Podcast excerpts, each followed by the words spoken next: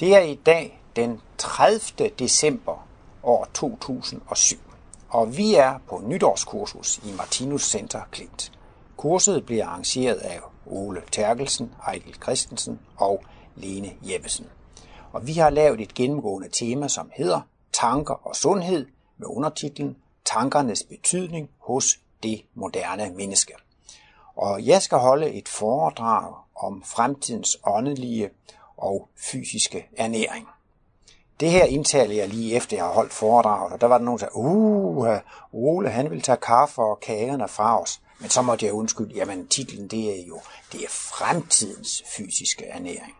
Vi har en meget fin øh, stemning her, og øh, derfor tager jeg også det her foredrag sådan lidt på slap line. Det er ikke noget med manuskripter det hele, og der var også nogle ting, jeg gerne ville have haft med i foredraget, som jeg ikke huskede. Men øh, nu får I lov til at høre foredraget, som det faldt ud, denne den 30. december år 2007, og så vil jeg sige godt nytår 2008. Vær så god. Ja, jeg vil gerne holde et foredrag om fremtidens fysiske og åndelige ernæring. Og jeg vil gerne begynde foredraget med at referere til et Martinus-foredrag, som også har været bragt i Kosmos, Kosmos nummer 7, 2005. Og det drejer sig om den tale, som Martinus holdt på sin 85 års fødselsdag. I slutningen af dette foredrag kommer han ind på at inddele jordens menneskehed i tre store grupper. Og øh, han inddeler efter det, de skæbne forhold, som menneskerne har, altså den skæbne, som de har til gode. Og den første gruppe, den består af mennesker, som stadigvæk har en grov karma til gode. Det er de mennesker, som går ind for oprustning og krig, og de vil ikke finde sig i noget. Det manglede bare, at vi skulle finde os i det. De er redde til at gå i krig, de er redde til at dræbe i, i forsvar osv., og, og derfor har de så altså også en tilsvarende grov karma til gode, for at lære at blive mere tilgivende.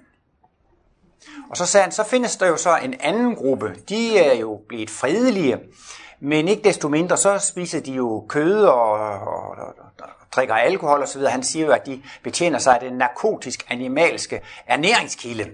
Og vi kan godt gøre det lidt kortere, og så bare kalde det for den narkoanimalske ernæringskilde. Og det siger han, det giver alligevel også en vis uh, alvorlig karma, dels fordi det jo ikke er så sundt, og dels også fordi, at, uh, at det går jo også ud over dyrenes karma. Men så, tager, og, så tager han så den sidste tredjedel sådan symbolsk, og det er jo så de mennesker, som prøver at leve efter analyserne. Og dem mente han så, at det ville øh, blive de første, som ville begynde sådan at få kosmiske glimt. Og Martinus taler jo om, at vi danner skæbne på tre store områder. Vi danner skæbne i relation til andre mennesker, og vi danner skæbne i relation til dyrene, og så danner vi også skæbne i relation til vores egen mikroverden. Han giver et gang et eksempel, at det kan være mennesker, de er umådeligt kærlige og fredelige, kærlige mod andre mennesker, de er kærlige mod dyrene, men alligevel så er de syge, og ulykkelig. Og der mener Martinus, jamen det er så fordi, at så har de heller ikke taget hensyn til det tredje store karmaområde, og det er altså sine mikroindivider. Og der er jo også, kan man sige, to store områder med hensyn til sine mikroindivider. Det er, hvordan man behandler dem rent fysisk set, og det er, hvordan man behandler dem rent åndeligt set, ikke sandt? Og den rent fysiske side handler jo meget om, hvad det er, vi spiser, og hvad det er, vi indtager af drikkevarer og nydelsesmidler. Og øhm, selvfølgelig også lidt, hvordan vi behandler vores krop. Vi kan også være, at vi rent fysisk udsætter den for for stort arbejde og slid. Og så er der jo den anden område, og det er jo så, hvordan vi tænker, og hvordan vi behandler vores mikrokosmos øh, ved hjælp af, altså af vores tankegang. Og det kan altså også være meget stor tortur af vores mikroverden ved at betjene os af forkerte tanker den tekst, I læste i går i bisættelse, der siger Martinus også, hvis man har syge og forkvaklede tanker, så bliver man syg og forkvaklet. Så øh, jeg ved godt nogle gange, man siger, at tanker er tolvfrie, og det er fordi andre kan ikke se, hvad man tænker. Men set ud fra den synsvinkel, der, så er tanker jo absolut ikke tolvfrie. De har altså nogle meget kraftige virkninger. Men det er jo det, Martinus taler om, at en sygdom har to stadier. Der findes et årsagsstadium, og der findes et virkningsstadium. Og virkningsstadiet, det er også det samme som symptomstadiet. Og årsagsstadiet, det er jo de forkerte tanker, som fremkalder sygdommen. Og det kan jo være, at man har været meget stresset eller presset i et par år, og så går man så hen og får mavesår. Så kan man så sige, at de første par år, hvor man var stresset, der havde man jo ikke ondt i maven. Der vidste man ikke, der var noget galt. Det er altså årsagsstadiet. Og det er jo så det, der er kedelige ved det, at når man kommer til virkningsstadiet, altså til symptomstadiet, når man kan mærke symptomet, så er det for sent, fordi så er man altså blevet syg. Men på den anden side er det jo en stor velsignelse, fordi så er der endelig en alarmklokke, der ringer. Sygdommen er jo en, en, øh, en beskyttelse. Martinus siger lige frem, sygdom det er, jo, det er jo et beskyttende gelænder. Det beskytter os imod at falde i afgrunden. Fordi når vi mærker symptomerne, der gør ondt, så, så bliver vi gjort opmærksom på, at det er forkert. Og lidt paradoxalt, så kan man jo sige, sygdom, det er vejen til sundhed. Lige så vel som man kan sige, krig, det er vejen til fred. Fordi vi skal jo altså have lært at gøre fejl, have erfaret virkningerne, og vi skal have erfaret fejlene, før vi kan gå over til at gøre det, det rigtigt. Martinus, han har jo holdt utrolig mange foredrag i årenes løb, og jeg synes altid, han har de mest fantastiske titler, de mest geniale titler, når man nu kigger ned på alle de titler, han har brugt. Dels i sine øhm, foredrag, og også de foredrag, som nu er blevet til Kosmos-artikler.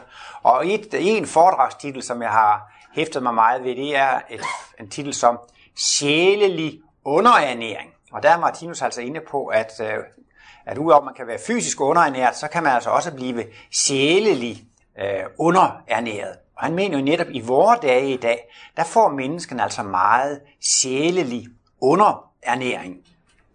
Og han taler i øvrigt altså også om øh, i det samme foredrag, at, at øh, mange af dem, som skaber den sjælelige ernæring, vi får, har jo meget nedsat livs kapacitet og meget nedsat sansekapacitet.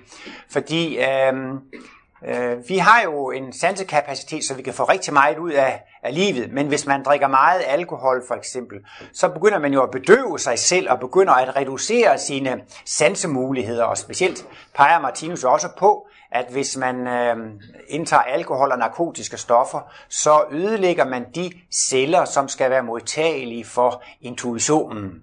Og øh, der findes jo så mange kunstnere, skribenter og filmmager osv., og øh, de skal jo så lave de film og de bøger, som vi skal få vores åndelige næring ved.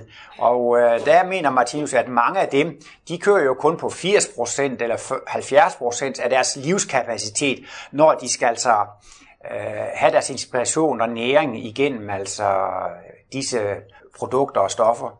Jeg ved ikke lige, hvorfor det skal gå ud over Jean-Paul Sartre, men han var jo en meget stor filosof og meget berømt. Men det hed sig jo, at han drak en flaske whisky hver dag, og, og, og, og næste dag så måtte han jo stives af med en masse hovedpinepiller og en masse andre tabletter osv. Nu ved jeg godt, at han var meget berømt, men et eller andet andet sted hen, så var han jo altså også en materialismens filosof, som jo netop forklarede, at alting beror på tilfældigheder, med, og livet det er fuldstændig de meningsløst, ikke sandt? Så jeg mener alligevel, det var alligevel ikke de allerstørste intuitive sandheder, han kom til, når han nu levede på den måde, som han gjorde. Og sådan er det måske også med mange af, af de her populære romanforfattere og filmforfattere osv. Mange af dem er måske også sådan lidt, har lidt nedsat sansekapacitet i kraft af deres mange livsstils øh, sønder. Men Martinus mener altså, at det, der er god sjælelig ernæring, det er jo simpelthen noget, som inspirerer mennesker til at være gode og kærlige, til at, at hjælpe andre. Man kan jo sige altså, al åndelig ernæring, som inspirerer en, for eksempel til at handle ligesom Jesus gjorde, at tjene og hjælpe andre. Martinus viser jo også, at vejen til lykke, det er at gøre andre lykkelige, og det er ikke egoistisk at gå efter sin egen lykke. Nu kommer jeg lige her forleden til at klikker lidt ind på en Rambo-film med Sylvester Stallone, og jeg så vel sådan, øh, jeg hvilken 10 minutter eller kvarter. Det er jo sådan en enmands her, ikke sandt, som kan øh, bringe hele politivæsenet og militærvæsenet til det. Det kan han jo knække ene mand med masse eksplosioner.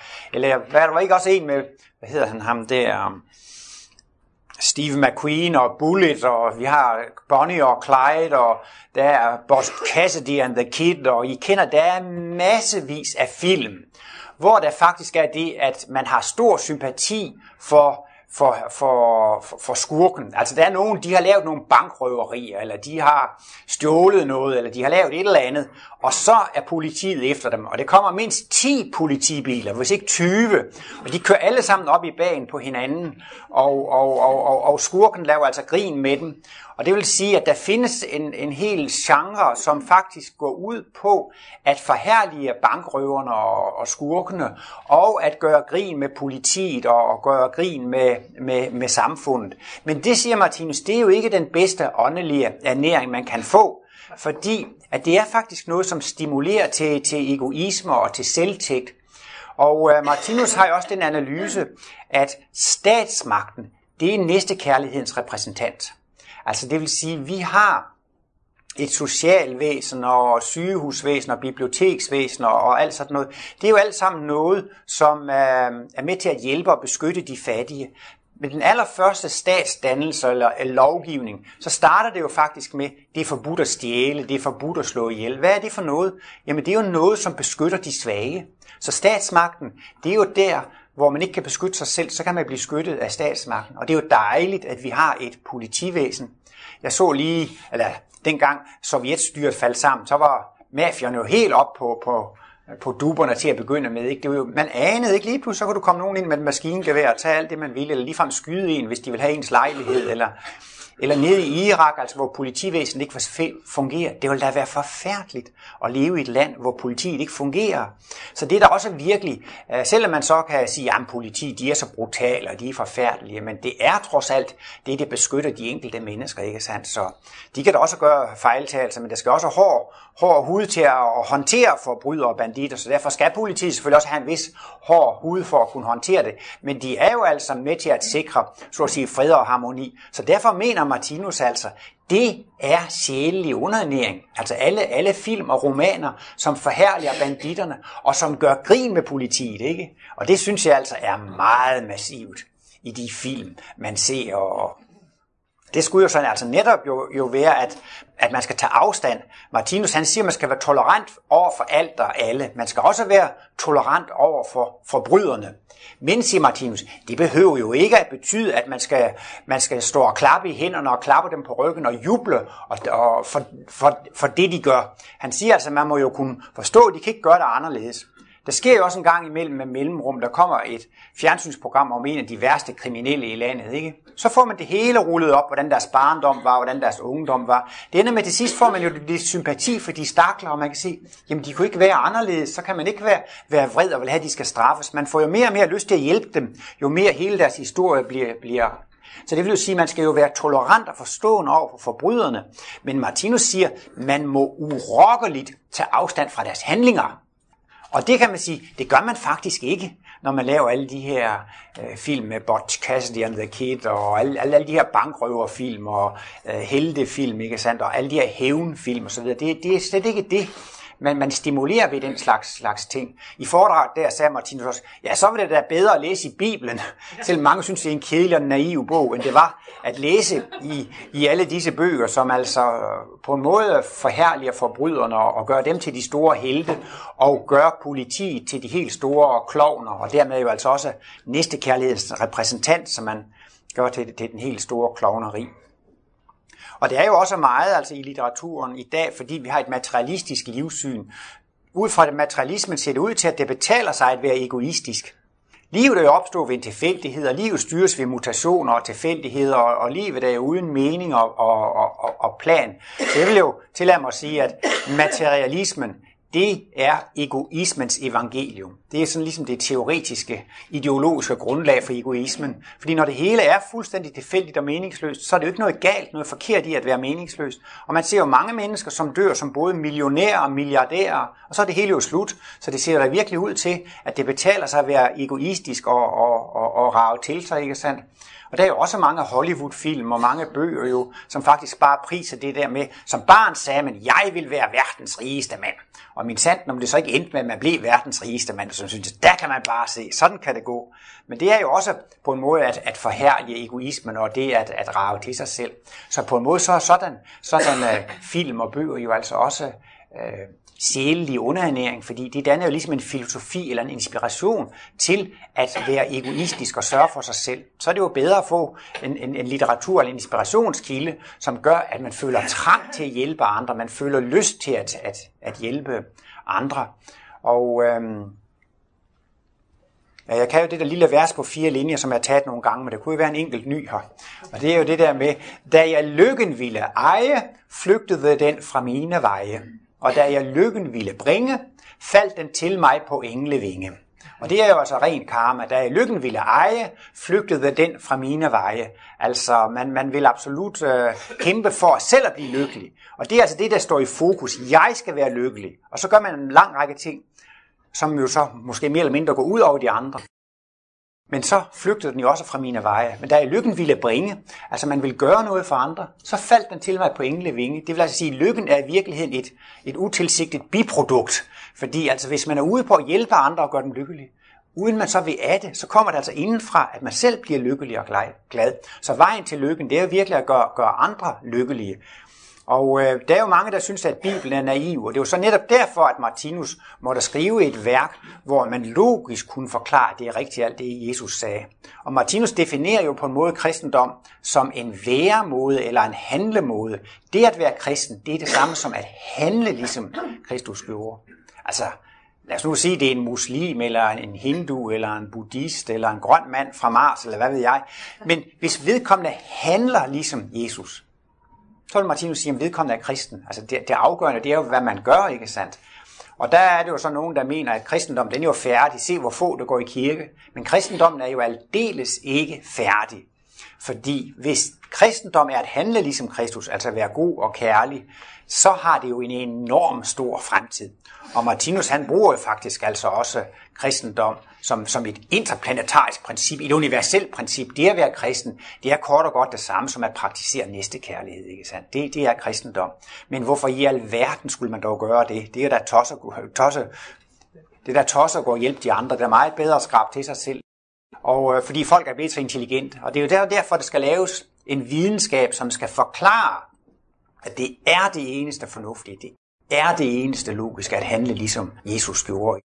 Det er så det, Martinus har gjort, og derfor har han kaldt sit værk for intellektualiseret kristendom, eller videnskabeligt gjort kristendom. Han er logisk og videnskabeligt forklaret, det er absolut den eneste fornuftige ting. Jeg synes også bare ud fra sådan en næsten ingeniørmæssig betragtning, sådan med masse balancer. Jeg er jo kemiingeniør, så vi skal have sådan nogle masse balancer, sådan overordnede betragtninger over hele fabrikken, eller hvad nu det kunne være. Og så er det jo også, hvis man deler det mellem sig selv og helheden, jamen så kan man jo sige, at hvis jeg gør noget, som er til gavn for helheden, jamen så er det jo godt for os alle sammen. Og hvis jeg gør noget, der skader helheden, jamen så kommer jeg jo til at leve i en beskadiget helhed. Hvis jeg forurener helheden, så kommer jeg selv til at leve i en forurenet helhed. Det eneste, jeg står mig ved, det er at være til gavn, glæde og velsignelse for helheden. Altså bare sådan et lille eksempel, synes jeg da også, det, det viser da, at det er da så logisk, det der ligger i næste kærlighed, at man skal være til gavn, glæde og velsignelse for andre. Og hvis man ikke er det, så ødelægger man miljøet, og så ødelægger man sig selv. Så men der har Martinus jo mange flere forklaringer. Netop det her med, at han har det evige perspektiv, og dermed også karmaen og reinkarnationen. Han siger et sted, jeg synes det var sådan en interessant udtalelse, han siger, når det her med evigheden kommer ind i kristendommen, så bliver det til en videnskab. Det er jo det der ryggraden i hele Martinus verdensbillede. Det er det, vi har en evig væsenskerne. Det er det, der er basis for hele logikken. Alt det, man sender ud, det kommer tilbage. Alle erfaringer og de her talentkapper, man skaber, de kan stationeres i evighedselementet, og man kan tage det med sig, ikke sandt? Så det er jo også ryggraden i hele Martinus' udviklingslære, eller hele synet, og det er jo så det her med reinkarnation, men ryggraden er jo faktisk det, at vi har en evig eksistens. Når evigheden kommer ind i kristendommen, så bliver det til videnskab, så kan det hele forklares fuldstændig øh, logisk, altså. Så det er jo klart, at det, der er den allerbedste sjælelægenæring, det er jo så netop at studere de kosmiske analyser. Fordi det er jo det, der inspirerer en og giver en grundlag til, at man skal være god og kærlig og tjene andre. Og øh, bedre, bedre åndelig ernæring kan man jo ikke få. Og øh, man får jo også den ernæring, når man forstår analyserne, som munder ud i, at alt er så godt. Det synes jeg også er, er en helt fantastisk ting ved Martinus verdensbillede. Han viser, at alt er så godt. Det er ikke alt, der er lige behageligt. Men altså, det har altså en mening, som er meget kærlighedsfuld. Smerten og lidelsen, det er kærlighed i forklædning, ikke sandt? Og det er også et fantastisk livssyn, at man kan få. Det er det, man kan begynde at træne sig op til at se, at Gud er med i alting. Gud er til stede i smerten og lidelsen og problemerne. Og det hele har altså til hensigt, hvert fald her for os i den fysiske verden, at føre væsener frem til at blive fuldkommende, alkærlige kristusvæsener. Selvom det så også er nogle lidelser på vejen, så har det en mening, og det har et, altså et, et, et, et guddommeligt resultat. Og det må man da også sige, det er der virkelig sund ernæring, fordi så kan man jo efterhånden begynde at, at, at føle, at alt er godt og alt er kærligt, og man kan begynde at føle en glæde og en taknemmelighed over livet og, og, og tilværelsen. Det synes jeg, det, det er noget af det allerstørste, og den største genistreg ved Martinus, at han har kunnet forsvare mørket, han har kunnet retfærdiggøre mørket, ikke? For det er jo ellers det, det jo netop tit gør os ulykkelige og kede af det, ikke sandt? Men igen, det kan altså kun gøres i kraft af, at Martinus har lavet et evigt verdensbillede. Det er først med evigheden, at hele logikken kommer ind i det, også med sult og mættelse og kontrastprincippet, og der, der forklarer det, det hele. Så det vil jeg jo så, øh, det siger Martinus jo ikke selv sådan så direkte, men det vil jeg jo da gerne sige, at jeg mener, at den allerbedste åndelige nær, man kan få, det er at læse åndsvidenskaben. Det er altså at læse de kosmiske analyser. En bedre åndelig ernæring kan man ikke få. Nu snakkede vi også lidt om søvn i går, og der er det også mange, der har fundet ud af, at det er vældig godt at læse en kosmos-artikel af Martinus, før man falder i søvn. Eller nu kan man også få sådan nogle købe-CD'er med hans foredrag. Og der er også mange, der har opdaget, at man falder i søvn, når man hører de her.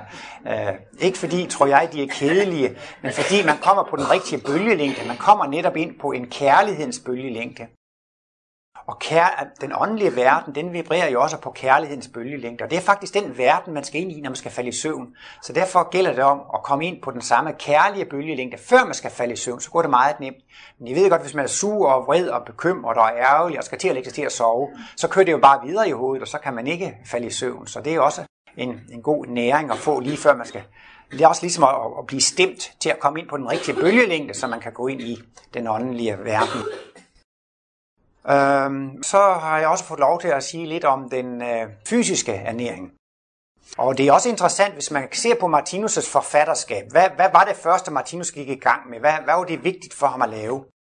Ja, først og fremmest skulle han jo lave en introduktion. Så det allerførste, han lavede, det var Livets bog, bind 1.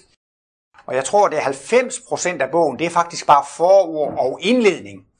Det er kun lige et ganske lille kapitel 7 og 8, hvor han er kommet i gang med selve hovedindholdet. Og hvad var så det næste, Martinus gik i gang med, da han var ført med livets bog, bind 1?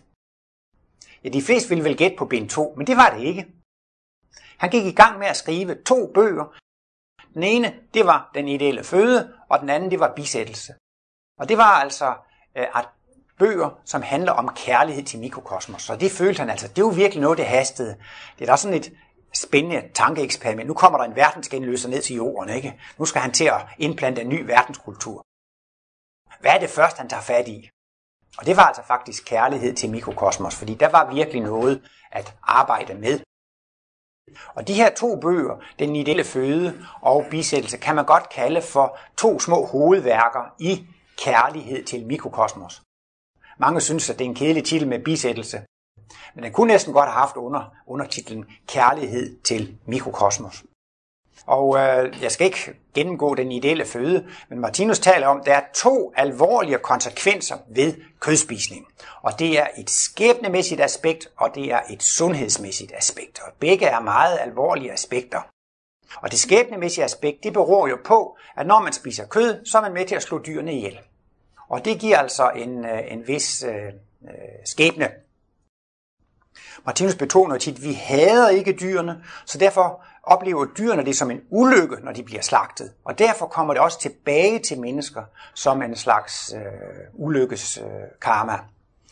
Øh, jeg, jeg, her, jeg så en gang her på selv samme sted for, for nogle år siden, og, og så, så var jeg ved at forklare det her med, med, med, med karmaen, og så siger det er jo lidt mærkeligt, at her sidder man pænt kultiveret med kniv og gaffel og spiser en bøf her på tallerkenen, ikke sandt? Og så lidt senere, så får man en bil i nakken, fordi Martinus mener altså, at man kan altså få ulykkeskarma ved at spise kød. Men det mærkelige var, at det var sådan et forårskursus, hvor der så var en ældre herre, som var her for første gang.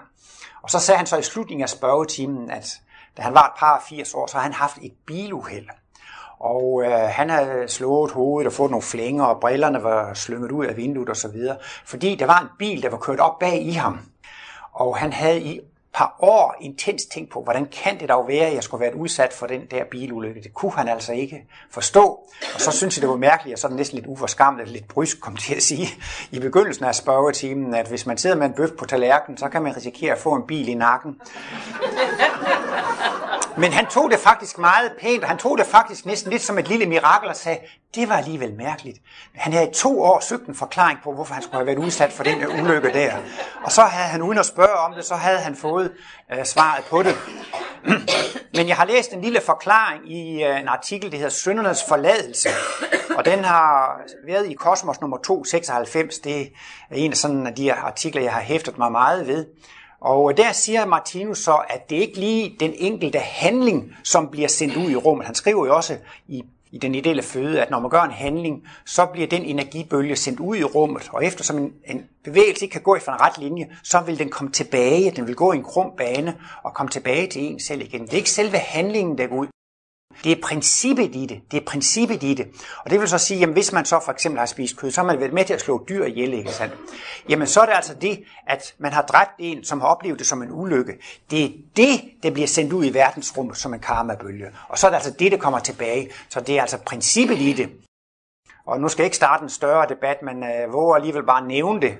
Det er jo, at øh, man synes, det er så urimeligt, at der er så mange kvinder, der bliver voldtaget af mænd, det sker jo aldrig næsten det modsatte, det er kvinder, der voldtager en mand, så siger man, det stemmer jo ikke her i karma-regnskabet. Men, men, men det principielle i det, det er måske, at en voldtægt det er en meget grov seksuel ydmygelse. En meget grov sex, det kan måske være det principielle i det. Så har kvinderne så andre midler til at øh, ydmyge en mand meget seksuelt, eller, eller, eller, eller, eller deres øh, drengebørn, eller hvad det kan være. Så jeg mener, så i sådan nogle tilfælde, det behøver ikke lige være den enkelte handling i det, men det er det der essensen, eller, eller kernen i det, grov seksuel øh, ydmygelse, ikke sandt? Så, så, så kan man altså også få det tilbage som en grov seksuel ydmygelse, det man har. Kvinder har jo så nogle mere skjulte midler til at håndtere mænd. De kan også sagtens få mænd til at at gøre selvmord og få dem helt på knæ. Så kvinder har jo også meget stærke midler. De var ikke så åbenbare som, som mandens. Så det er altså ikke selve handlingen, men det er princippet i det, der kommer tilbage. Og folk skal selvfølgelig spise det, de har lyst til at gøre, hvad de vil. Martinus siger, at hvis man vil have beskyttelse mod ulykker, så skal man holde op med at spise kød, fordi det giver altså beskyttelse mod ulykker. Og der kan være mange grunde til at blive vegetar. Det kan være økologisk og økonomisk og klimaspørgsmål, og det kan være en lang række argumenter. Men Martinus siger, at den sluttelige og den højeste motivation for at blive vegetar, det er simpelthen det, at man kan ikke nænde, at dyrene skal dræbes. Altså man kan ikke få over sig, at man skal, at man skal være med til det. Det siger han, det er den sidste og den endegyldige. Det kan også være mange, som bliver vegetar af økonomisk og, og sundhedsmæssige grunde, men det kan også meget nemt ske, at de begynder at spise kød igen, fordi at øh, den, den virkelige sande øh, motivation eller, eller grund til, at man skal blive vegetar, det er egentlig ikke, at Martinus siger det, og, og at andre anbefaler sig det. Det er jo noget, der skal komme indenfra, at man føler, jeg vil ikke være med til, at, at, at, at dyrene skal, skal dræbes. Men det var så altså et aspekt, det var det der med det skæbnemæssige aspekt, som kan være meget alvorligt. Og så er der så altså det sundhedsmæssige aspekt, og der mener Martinus så altså, at kød, det er sund mad for løver og tiger, for den sags skyld også for hunde og katte. Man skal ikke prøve på at gøre sin hund og sin kat til vegetar. Det er også et, et overgreb mod den. De er jo beregnet til at skulle spise kød. Men vi er nu kommet op på så højt et udviklingstrin, at det ikke er meningen, at vi skal spise kød. Øh, og Martinus siger, at det kan vi egentlig slet ikke tåle. Men så har vi så afhjulpet det lidt ved, at man kan koge og stege kød.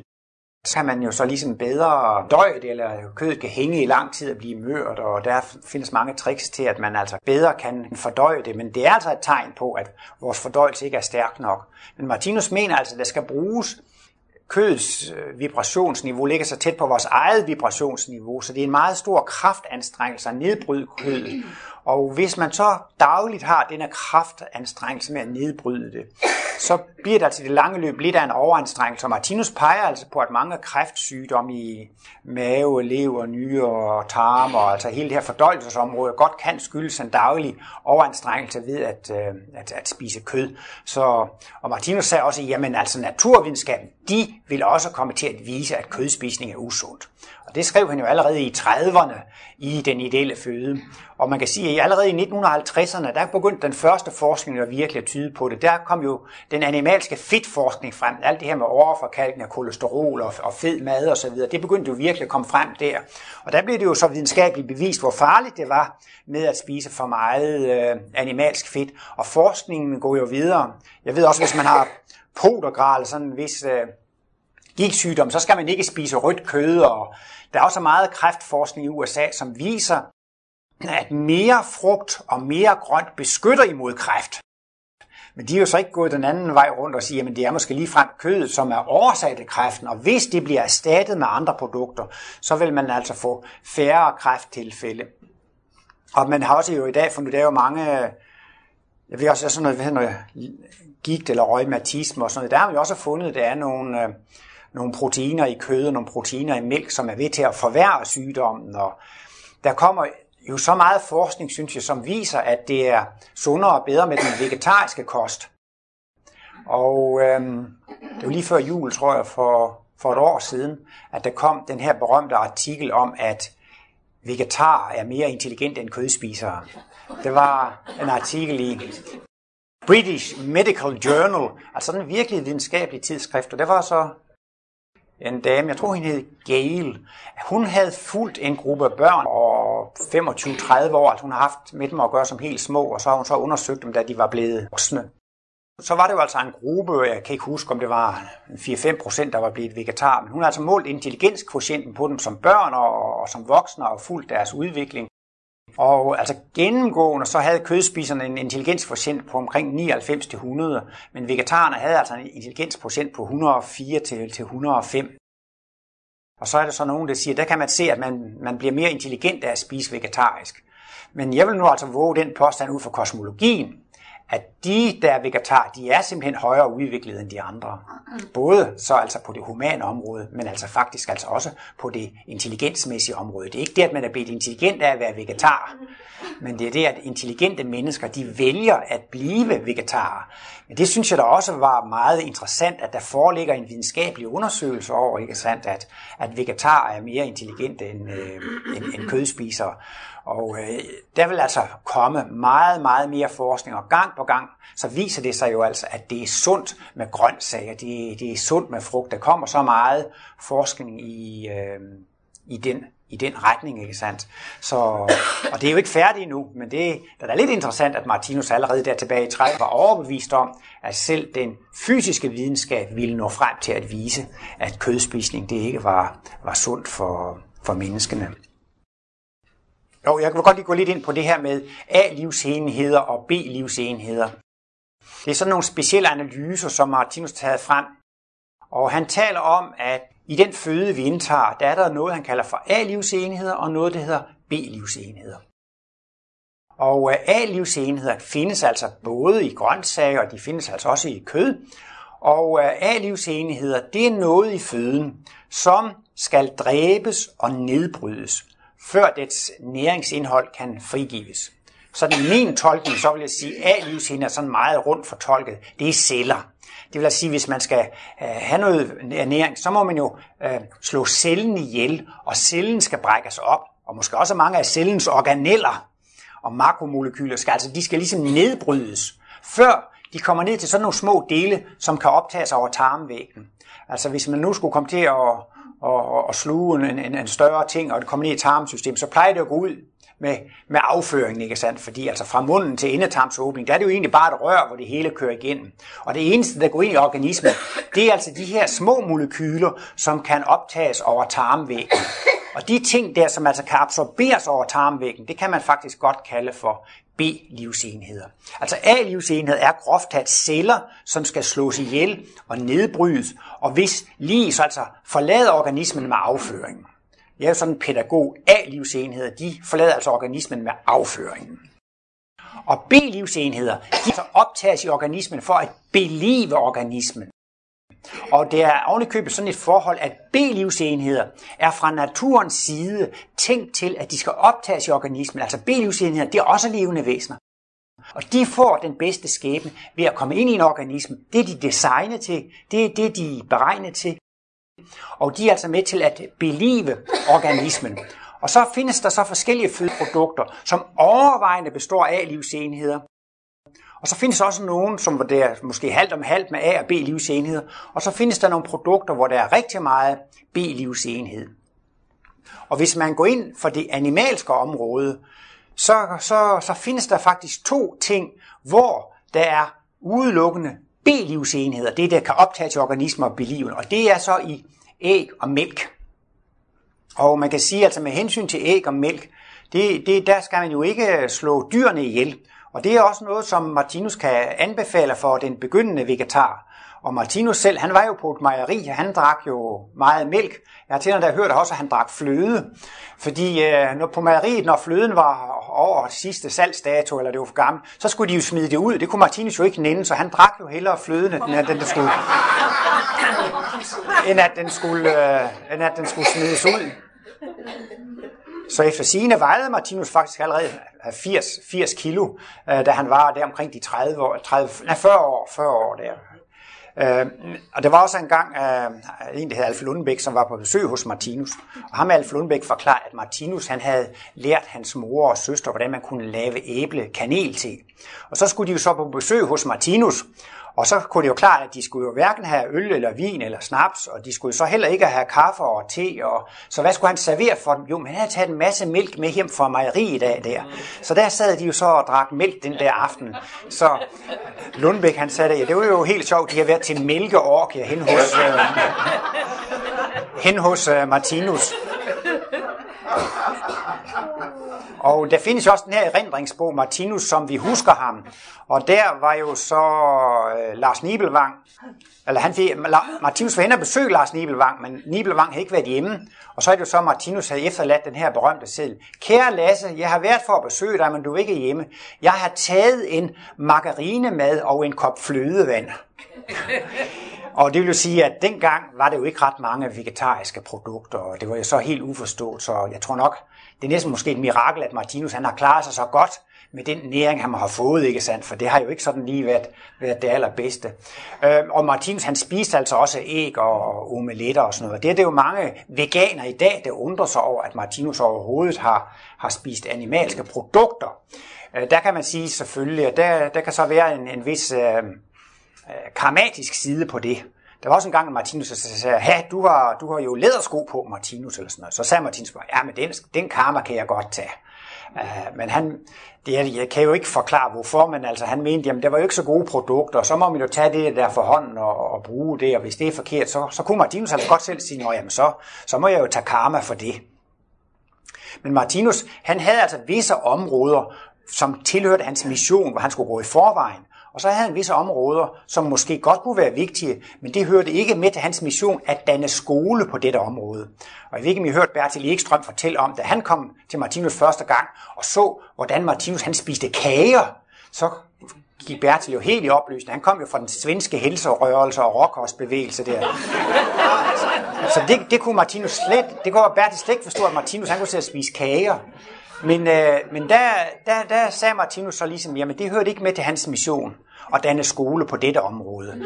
Men, men altså det, der jo virkelig hørte med til Martinus, øh, Martinus mission, det var jo, at man ikke skulle spise kød og drikke alkohol, ikke sandt? Jeg ved godt, det er sådan lidt, lidt dårlig vidighed, men Martinus, han rørte, han, rørte, han rørte ikke alkohol, kvinder, tobak og... Nej, kvinder, tobak og alkohol, ja. og kød. Øhm, han skulle danne skole på området med hensyn altså til det her med med kødspisningen og, og alkohol, og der var Martinus helt urokkelig. Han blev tit udsat for i spørgetimerne, ja, men altså min bedstemor, hun bliver så skuffet, hvis jeg ikke spiser en rullepølse eller en sillemad, og, og kunne, jeg da ikke, kunne, du, kunne, kunne jeg ikke godt lige tage sådan lidt? Men så siger Martinus, at jeg kan da ikke forstå, hvorfor man skal være med til at, øh, at dræbe dyr og være med til mor. Og hvis man ikke spiser til daglig, så må man jo også kunne lade, lade være med at gøre det der. Og jeg har også hørt, hørt Martinus skulle have sagt, ja, selvom det så var kongen, der tilbød mig en spejlepølsemad, så ville jeg ikke spise den. Så der kan man sige, der var jo altså nogle punkter, der var Martinus altså helt urokkelig, altså ingen, ingen øh, alkohol, ingen, øh, ingen kød, og det hørte altså med til hans mission. Jeg kan også lige nævne en lille parentes, det her med, at Martinus skulle balsameres. det hørte også med til, at han skulle gå i forvejen for at vise øh, vejen til kærlighed til mikrokosmos. Det er ikke for, at Martinus skulle dyrkes som kult, og Martinus han er ikke blevet begravet og spist af ormene. Han ligger altså i en zinkkiste, i en egetræskiste inde på Frederiksberg Kirkegård, og det var meget utryggelige samarbejde med rådet. Han lavede sine begravelsesønsker, før han døde. Og det er jo så, fordi det hørte med til hans mission og danne skole på området med hensyn til kærlighed til øh, mikrokosmos. Og til syneland har det måske alligevel hjulpet lidt med til det her med kaffe og teen, fordi det er sådan lidt lille mysterium. Øh, før øh, den ideelle føde udkom som bog, så var der altså en kosmos-version, og der remser Martinus en lang række narkotiske stoffer op. Morfin og kokain og alkohol og, og tobak og alle de her ting. Og til sidst i sætningen kaffe og te. Så der blev kaffe og te regnet med til de narkotiske midler. Og jeg tror da godt sådan rent biokemisk set, at man godt kan sige, at koffein og tein, at det faktisk er øh, narkotiske midler. Rossen, Svend H. Rossen sagde i et foredrag, at drikke kaffe er det samme som at piske en træt hest. Så, så på en måde, så skulle man jo ikke drikke, så skal man snart hvile sig. Og det blev også flittigt i grupperne i går at diskutere søvnproblemer, og det er helt klart, at man vil komme til at sove bedre, hvis man helt undlader tein og, og, og koffein. Og som jeg lige nævnte, ham Alf Lundbæk sagde jo også, at Martinus havde lært hans mor og søster at lave æblekanel til, og Martinus drak flødevand. Og han skrev det der i, og det var jo så i midten af 30'erne, han skrev det der, så, så, så jeg er sådan ret overbevist om, at Martinus han ikke har drukket sort te og kaffe, efter at han fik sin kosmiske bevidsthed. Men jeg er også ret overbevist om, som barn, der drak man kaffe overalt over i Jylland. Så jeg tror altså, at han er flasket op med at, at, at drikke kaffe, men at han holdt op med det. Og der kan man så sige, at det er jo så lidt mærkeligt, for der så, den ideelle føde udkommer som bog i 1942, så er det der med kaffe og te blevet strøget. Altså det må jo være noget, Martinus selv har strøget. Og så har man måske vel ligesom bestemt sig for, at han skulle ikke danne skole, eller øh, på det område der. Altså, så man kan sige, det der åbenbart det der med kaffen og teen og kagerne, det er måske ikke det mest sunde, men altså det har ikke været noget, hvor, hvor, hvor, hvor Martinus med sin egen person skulle gå ind og danne skole, og at folk ikke skulle gøre det, fordi når Martinus ikke gjorde det. Tænk nu, hvis Martinus havde farvet sit hår grønt og gået med langt skæg, så skulle jeg også gå rundt med grønt hår og langt skæg. Fordi at når Martinus var sådan, så skulle jeg også være sådan. Nej, Martinus, han prøvede jo virkelig på at leve, som folk levede mest. Han prøvede næsten på en hver måde ikke at skille sig ud fra andre. Altså hvis folk gik klædt på den måde, så gik Martinus også klædt på den måde. Han satte jo sådan set en ære i at være ligesom alle andre mennesker. Det var ikke sådan, at han, han absolut til enhver tris skulle vise, at han var anderledes. Nej, tværtimod, han ville da gerne vise, at han var ligesom andre. Fordi det var ikke noget med, en anden lille ting, hvor Martinus ikke skulle danne skole, kan man også sige, det er det. Martinus, han var til sin dødsdag medlem af den danske folkekirke. Det kan man måske også undre sig over. Hvad var Martinus medlem af kirken og sådan noget? Jamen altså, hvis nu Martinus havde meldt sig ud af folkekirken, så skulle alle vi andre jo også melde sig ud af folkekirken, fordi at når Martinus ikke var medlem, så skal vi min sanden heller ikke være medlem. Eller han åbenbart følt, jamen det har der ikke været nogen anledning til, ikke nogen grund til at gøre noget mærkeligt der, så han er bare fortsat med at være, være medlem hele, hele livet. Martinus har faktisk skrevet et stykke i Livets bog, Bind 6, stykke 21, 21, hvor han taler om verdensgenløseres sygdomsrisiko. Og der går han altså ind på, at verdensgenløsere er egentlig ude af det her med reinkarnation, men og de er også dobbeltpolede, men når de er nødt til at blive født på en klode, så er de nødt til enten at blive født i en mandskrop eller i en kvindekrop, selvom de er kommet ud af det. De må altså tage til takke med det redskab, som kan stilles til rådighed. Martinus mente i øvrigt også, at jøderne har de bedste hjerner, og på et tidspunkt så var halvdelen af alle Nobelprisvinder, de var jøder. Og Martinus mente altså også, at han var halvjøde, eller det var meget jødisk blod i hans år, for han mente også, at han skulle, skulle have den bedst mulige hjerne for at kunne udføre. Og han mente jo også, at da Jesus blev født, så blev han jo født hos det mest udviklede folk, i kernen i midten af de mest udviklede folk, jødefolket. Altså også for, at han rent genetisk set, så at sige, skulle få den bedst mulige hjerne, man kunne få heroppe. Men altså, man kan jo ikke få, få, få det bedste af alt, for de her DNA-molekyler hænger jo sammen i lange tråde, og så, så Martinus mente altså, at verdensgenløser har altså også en vis sygdomsrisiko ved det, at de må tage til takke med, det ufærd, med de ufærdige arveanlæg, som øh, disse ufærdige jordiske forældre kunne stille til rådighed. Og så på et lidt senere tidspunkt, så skulle Martinus til Island, og så skulle han flyve, og så kommer stewardessen og spørger, hvad han skal have, te eller kaffe. Så siger Martinus te. Og så kommer stewardessen med en kop kaffe. Og så hører Martinus ikke til dem, der brokker sig og siger, det er en ommer, og sådan noget. Det. Så Så, så han ville jo ikke lave vrøvl eller sådan noget. Men så hedder det så altså bare, lige der bare han lige smagt på, smagt på kaffen, så blev han helt syg og helt dårlig, altså med det samme. Så kunne han mærke, nej, det måtte han altså ikke mere. Det var efter operationen. Men Martinus han tog det der med operationen meget, meget humoristisk. Han fortæller også på, på et øh, erindringsbånd, at, at øh, de var jo spændt på lægerne og sygeplejersken, så sygeplejersken kom jo tit og spurgte ham der, på, om han havde slået en brud. Nej, det havde Martinus, det er Martinus selv, der fortæller det. Nej, det havde han jo ikke. Og så en dag, så sagde Martinus, nu har jeg slået en brud. Nej, jamen det var jo fint, så skulle flaget helt op, så skulle flaget op på helt. Og, og, og så fejrede de, at Martinus havde slået en brud, fordi at, øh, fordi at øh, det var virkelig et godt tegn på, at øh, operationen var vellykket. Det nævner jeg altså også bare lige som for at nævne, at Martinus han tog altså ikke sig selv særlig højtideligt. Og selv på sine gamle dage der, så sagde ja, når jeg er i min kosmiske bevidsthed, så er jeg jo fuldstændig frisk, ikke sandt? Men altså, hvis, hvis, man, hvis man er lam eller sådan noget og halter, så må man jo have krykker, så må man hjælpe sig med krykker. Og sådan mente Martinus altså også, jamen altså, jeg har, jo, jeg har jo krykker for øjnene, jeg har krykker for munden, og jeg har krykker for ører, og så pegede han på, på sine øh, briller og på sit gebis og sit høreapparat, ikke sandt? Og så grinede han, og så grinede folk. Så det var jo også dejligt befriende, at, at det tog Martinus altså ikke så tungt, at, at den fysiske krop, han sagde jo hele tiden, men når jeg er i min kosmiske bevidsthed, så, så føler jeg mig som en ung mand. Altså, så var han helt, øh, helt frisk. Men øh, i den øh, ideelle føde kommer Martinus også ind på, at det ikke er så godt at bage og stege med. Det er meget bedre at koge den, ikke sandt? Og øh, der er også et af de her kurser for, der siger, at det er jo ikke så godt, siger Martinus, når, når maden, den bliver, når maden den bliver sveden og brændt. Og det er altså helt klart, at øh, ifølge den ideelle føde, at Martinus mener, at det er bedst at koge maden. Man skal helst ikke øh, stege eller bage. Og øh, det har man så også øh, forsket meget i inden for levnedsmiddelkemien.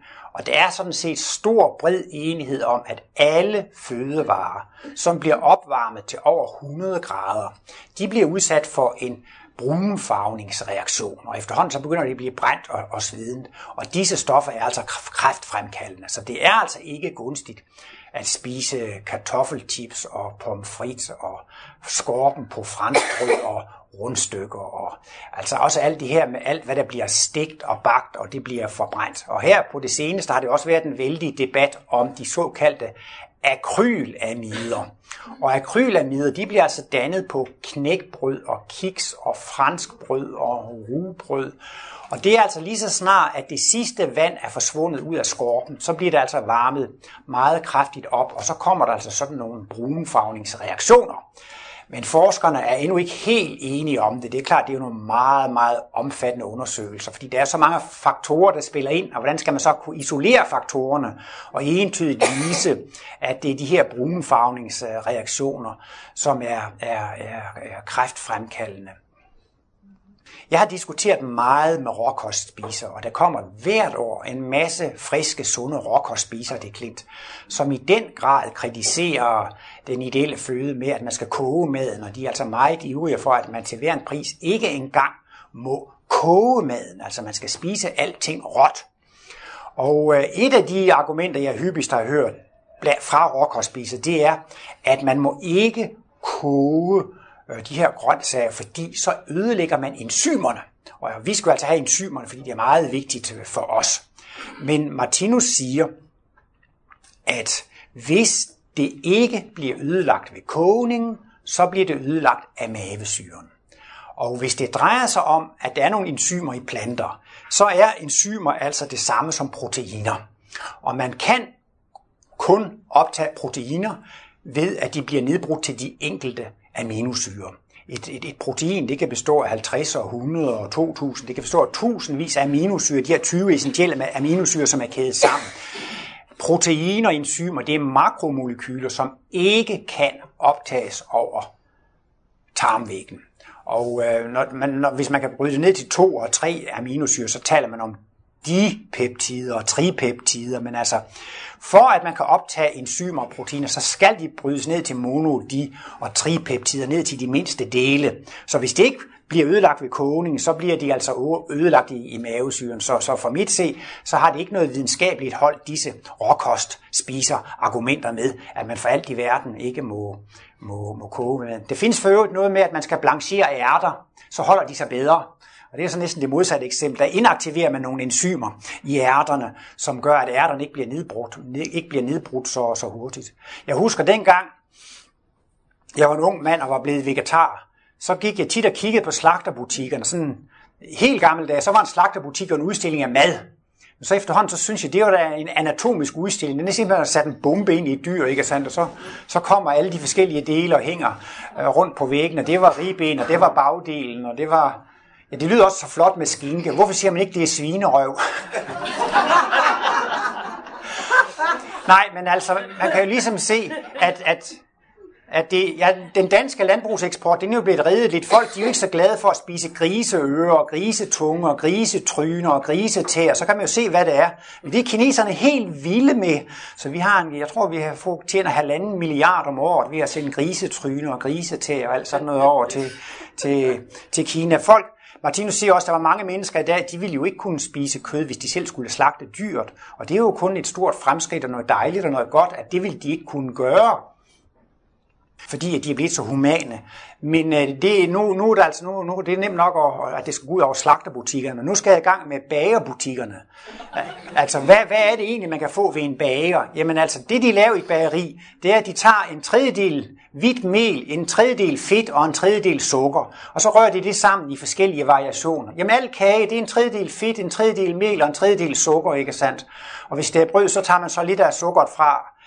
Og øh, det vil altså sige, altså, øh, i bagebutikkerne, der bruger man meget sjældent plantemargarine, ren plantemargarine, og også meget sjældent kun rent smør. Man har altså noget bagerimargarine, noget bagerifedtstof, og der er altså animalsk fedt i. Og jeg kan også godt sige, at hvis I har et eller andet produkt, hvor der står, at der er marin olie i, eller marin fedtstof, så betyder det altså også, at det er fra, det er fra sild og andre makrel og, og, og fisk og, og så videre. Så jeg mener i det hele taget, at hvis man virkelig vil være vegetar, så skal man være meget forsigtig med at købe noget hos bageren, fordi det er næsten med garanti, at det er anvendt. Jeg vil jo håbe på, at en smørstang, det er lavet på basis af smør, ellers så er det selvfølgelig øh, falsk reklame. Men altså, og så er det jo altså også det, at jeg vil sige i forbindelse med råkostspiserne, det Martinus er inde på, det er selvfølgelig, at man skal spise tingene, som de er serveret fra naturens side. Der har de den rigtige sammenhæng, ikke sandt? Og det er det, der er forsen ved, ved, ved, råkosten. Det det. Man skal ikke spise raffineret mad. Det er ikke sundt at spise raffineret mad, ikke sandt? Og hvis man endelig skal have kornprodukter, så er det altså bedre at spise havregrød og byggrød og, og bulgur. Altså at man simpelthen bare tager kornet og koger grød af det. Det bliver ikke bedre af, at man laver, at man laver mel og tager kimen væk, og tager fibrene væk, og tager skallen væk, og så videre. Og det, i bagerierne bruger man jo store mængder af hvidt mel, og selvom det er lidt, lidt grumset, lidt brunt i melet, så har man jo også alligevel tit taget mange af de gode ting væk, ikke sandt? Og igen, så at sige, alt hvad der er i bagebutikken, det er altså også blevet brændt på skorpen, sådan så at det, det er formentlig dannet de her kræftfremkaldende øh, stoffer på skorpen. Så når man står og kigger på en bagerbutik, de har jo næsten ikke noget som helst sundt derinde. Det kan være, at de, det kan være, at de måske lige har en, en, en mælk eller et eller andet der, som, som ikke er så fordærvet. Men når jeg, det er så mig, det skal sige, og jeg, men det var jo altså det her med inden for det animalske område, der skal man jo altså slå, slå øh, dyrene ihjel for at få fat på deres celler, for at få frigjort øh, indholdet af B-livsenheder. Men i den animalske verden, der er altså æg og mælk, det er ren oplagsnæring, som er afset til den næste generation. Og det vil så sige, at der er ikke noget drab i det. Det kan godt være, at de slagter tyrekalven og hanekyllingerne og koen går til slagten, og det ikke giver mere mælk. Der er selvfølgelig visse karmiske aspekter af det. Og mælken var jo selvfølgelig også bedst egnet til, til kalven. Men der er ikke direkte noget, noget, hvad skal man sige, noget sundhedsmæssigt ved det, at der er ikke noget drab i det. Så, øh, så det kan i hvert fald godt betales som, som, som en overgang, anbefales som en overgangsfase. Det er sådan, også som i planteriet, hvis det er rod og stængel og blade, så er det jo plantens egen organisme, det er de celler, som den skal opleve livet igennem. Det er fortrinsvis af livsenheder, og disse planteceller skal også dræbes og nedbrydes, for at indholdet kan gøres frit, før B-livsenhederne bliver gjort frit. Men jeg vil bare have som en generel regel, at hvis der er tale om oplagsnæring til næste generation, så er der meget B-livsenhed så er der meget B-livsenhed. Og det vil jo altså også sige, hvis man så går over til, til frø og frugter og kerner, altså hvis nu man for eksempel tager hvede, jamen altså, når man skal høste det, så er hveden jo faktisk død. Stråene er gule, det er fuldstændig visnet ind. Og selve kernen, den er jo tørret ind, og så findes der måske 10% kimceller, og så 90% øh, stivelse, og oplagsnæring. Og planten kan jo ikke engang opleve livet igennem kornet. Det er jo minimalt i hvert fald af livsoplevelse, der er igennem kornet, men igennem den levende plante er det jo meget mere livsoplevelse. Så derfor, hvis man så efterhånden skal gøre sin kost finere og finere inden for det vegetariske område, så skal man jo mere gå fra at æde de grove produkter, altså bladene og stænglen osv., og, og mere og mere gå over til at, at, at, at spise de her øh, for den kommende generation. Og Martinus taler jo så i den helt sidste ende om, at den øh, ideelle føde, det er altså frugtkødet. Men midt imellem, så er det jo også mange nødder og kerner, øh, og i virkeligheden, så er jo så også øh, jo altså korn og majs og ris og alt sådan noget. Det er jo også øh, langt hen ad vejen B-livsenheder, fordi det er jo ikke selve planten, man spiser, men det er det, der er afsat til, til øh, næste generation. Så efterhånden kan man så få en sådan mere forfinet øh, kost. Og Martin, det er jo mange, der synes, det er et redselsscenarie, når Martinus han siger, at køkkenerne skal forsvinde i fremtidens arkitektur. Han siger, at man skal komme bort fra at stå og rode og blande og, øh, og, og det hele i en stor pærevælling og så videre. Så altså, hvis I skal have en moderne køkken nu, så kan I jo godt se, at I behøver slet ikke anskaffe jer en ovn. I har ikke noget at bruge ovnen til, fordi altså, for det første skal man bare rode en masse forskellige ting sammen, og bagefter så skal man altså brænde skorpen, så det ikke er til at spise. Så man behøver slet ikke at, at, at, at have en ovn. Så selvfølgelig lige et vist stykke tid skal man jo lige have et par kogeplader, for at man kan koge de rene naturprodukter. Man kan koge øh, kikærter, ris og linser, og man kan altså koge grøntsagerne og produkterne, som de er.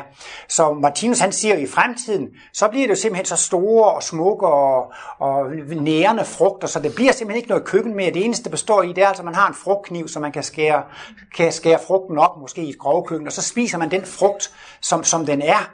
Og øh, så det tror jeg også er noget, som vi vil se her i den nærmeste fremtid, at folk vil gå meget fra at spise bearbejdede produkter og raffinerede produkter og sammenblandede produkter, men altså ligesom man i fremtiden bare vil spise det rene frugtkød, så vil man meget mere gå over til bare at spise de rene kogte grøntsager. Så nu er det slut med at få nøde på steg og alt sådan noget også til, til jul og nytår, fordi det er jo alt sammen blandet sammen og brændt, og, og jo på en måde jo altså også, kan man sige, sådan lidt efterligninger af kød. Og det er da også ok, fordi man har været vant til det i mange år.